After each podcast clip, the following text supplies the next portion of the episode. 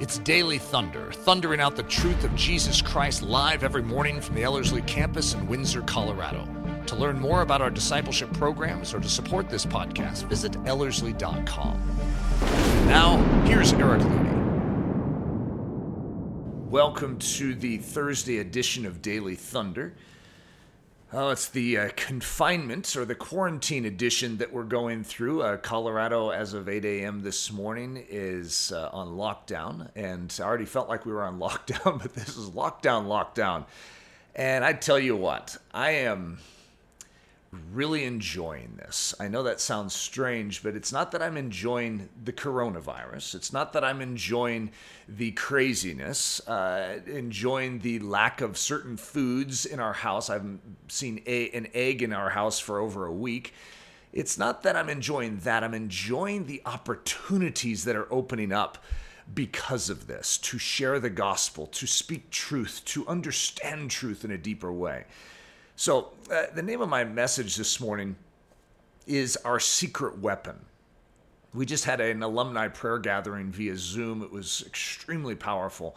And I gave this meditation in the very start. Uh, and I, am just so stirred uh, by these thoughts uh, that we have a secret weapon. I mean, what most of us don't even realize we have it. It's like superheroes have secret weapons. We as Christians have something that most of us don't even realize we have. And so that as a result, we don't use it. But when you use it, the world has changed. And so let's discuss our secret weapon. Uh, oh, boy, I get excited about this. So, what do we know about our secret weapon? Well, listen closely. Here's just a quick breakdown it silences lies, it shames darkness, it knocks the devil back on his keister.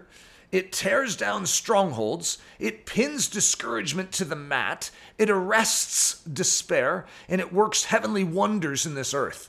And you have it. As a believer, we lug this thing around. It's sitting in our holster. But we oftentimes don't pull it out and use it which is why it's important to have a daily thunder about it and get us all stirred up in such a time as this to begin to wield our weapons. In 2 Corinthians 10 4 through 6, it talks about these weapons. It says, The weapons of our warfare are not carnal. In other words, they're not fleshly, they're not of the natural man, but mighty in God for pulling down strongholds, casting down arguments and every high thing that exalts itself against the knowledge of God bringing every thought into captivity to the obedience of Christ, and being ready to punish all disobedience when your obedience is fulfilled. I remember a student, this is eight years ago at Ellerslie, comes up to me and he says, Eric, I've been studying 2 Corinthians 10 4, and it talks about these weapons of our warfare that are mighty in God for pulling down strongholds. And I go, Yes, yes, amen. And he says, But what are the weapons? It doesn't say what the weapons are, it just says that we have them. Now, doesn't that sound like Christianity in a nutshell? Most of us know we have weapons. If I were to say, Do you have weapons of warfare that are mighty in God to the pulling down of strongholds? You'd say, Yes, I do, dear brother.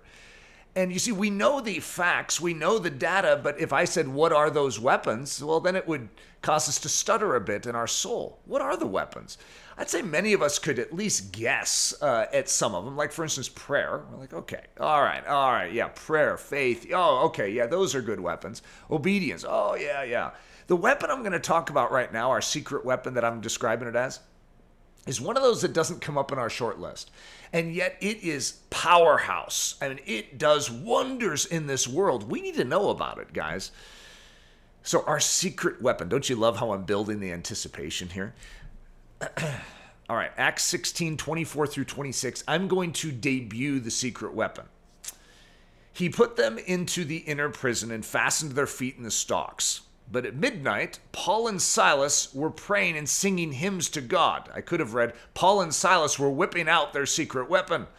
And the prisoners were listening to them. Suddenly there was a great earthquake, so that the foundations of the prison were shaken, and immediately all the doors were open and everyone's chains were loosed.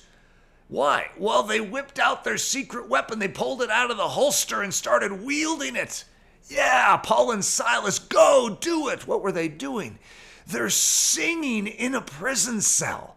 They're quarantined. They're in confinement. What are they doing? Something that is so shocking, something that is so unnatural, something that is so backwards to this world. And when we as Christians function, as Paul and Silas functioned here, earthquakes take place, foundations are shaken, chains are loosed. Catch the vision, guys. This is exciting. Second Chronicles 20, 20 through 21. We see the same thing happen. We see we see King Jehoshaphat, who's the king of Judah in the Old Testament, he is going to whip out his secret weapon. So, to give you a little context, the uh, the little small kingdom of Judah is surrounded by three hostile nations, much more powerful than it, and it's not looking good. I mean, it's a dour situation. It is a dire situation, and you have a confinement, you have a quarantine, you have a surrounding, a an isolation. It's not looking pretty. And yet, King Jehoshaphat is going to hear the word of the Lord. And the word of the Lord is going to say, Stand still, hold your position. You do not need to fight this battle. I will fight it for you. God promises King Jehoshaphat that the battle is already won, that he is going to fight it for him. Doesn't that sound like something we should know right now?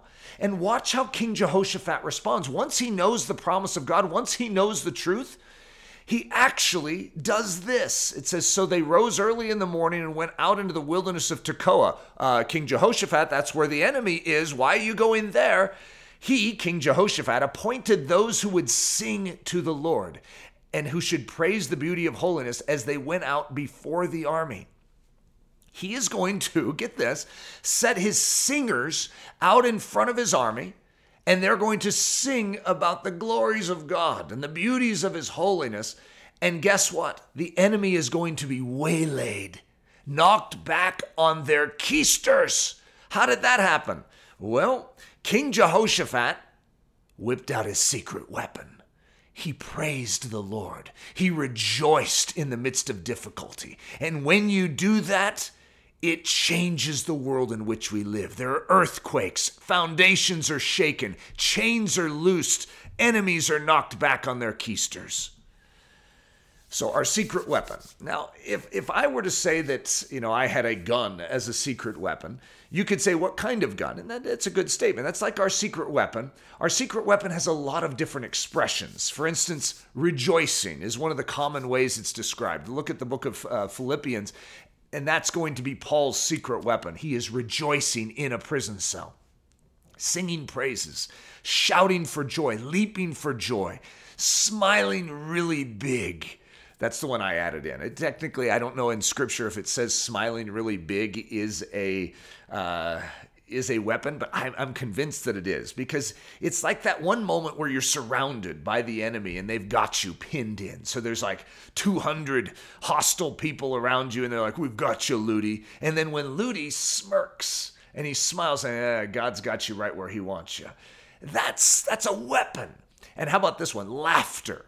Uh, oh, laughter's a great weapon. When you're in the darkest hour and you literally lift a laugh of faith heavenward. God, you are in control. Look at the king enthroned in heaven in Psalm 2. He's enthroned in heaven, yeah.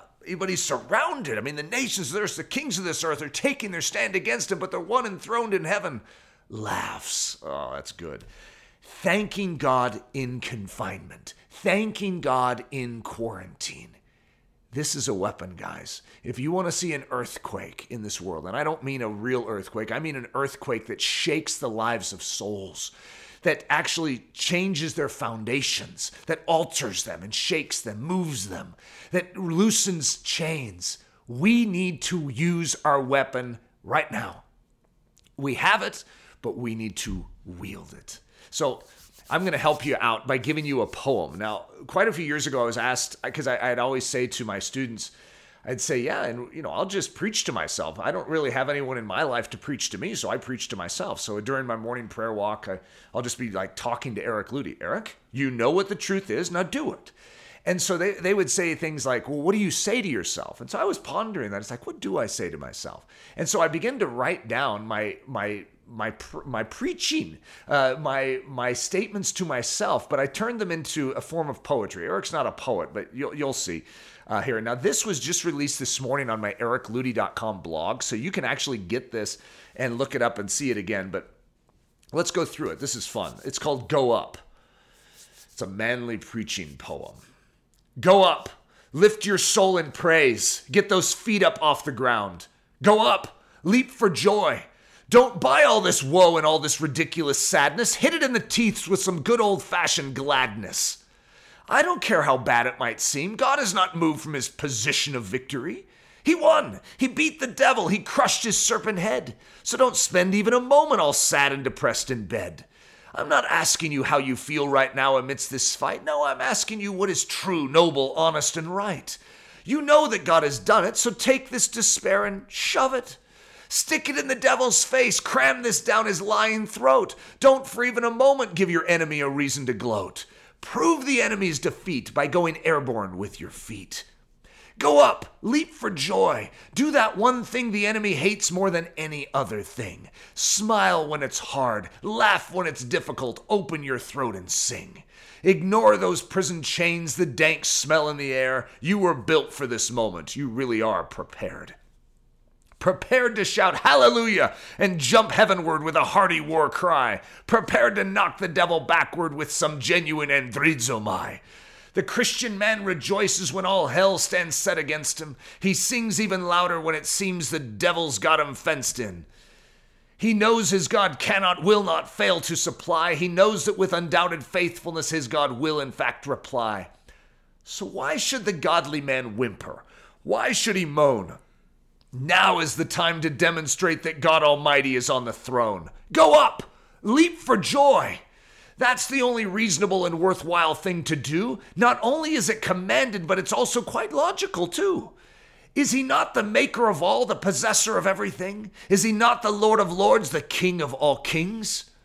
And has he not promised to be faithful, promised to come through? And isn't it true that what he says he will do, he will really do? Then go up, leap for joy, the Christian man mustn't be caught with his feet stuck on the ground. He must be laughing, rejoicing, singing, and praising when he is spied out and found. There should be no one more happy on this entire earthen globe than the fervent believer emblazoned with this thrilling eternal hope. We have a secret weapon. Let's use it. I'm not asking you if you feel like rejoicing, if you feel like smiling, if you feel like giving thanks do it. Do it because you love and trust Jesus Christ. And when you do it, not just your world will be shaken and altered, but the world around you will be changed. God's blessings.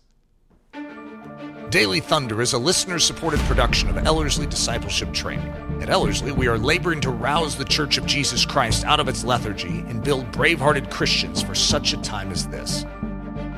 Daily Thunder is delivered live and streamed daily weekdays at 8:15 a.m. and weekends at 9:15 a.m. Join us at live.ellerslie.com. We invite you to visit us at the beautiful Ellerslie campus in Windsor, Colorado for a day, a week, or an entire season of gospel-centered spiritual training. Learn more at ellerslie.com. Thanks for listening.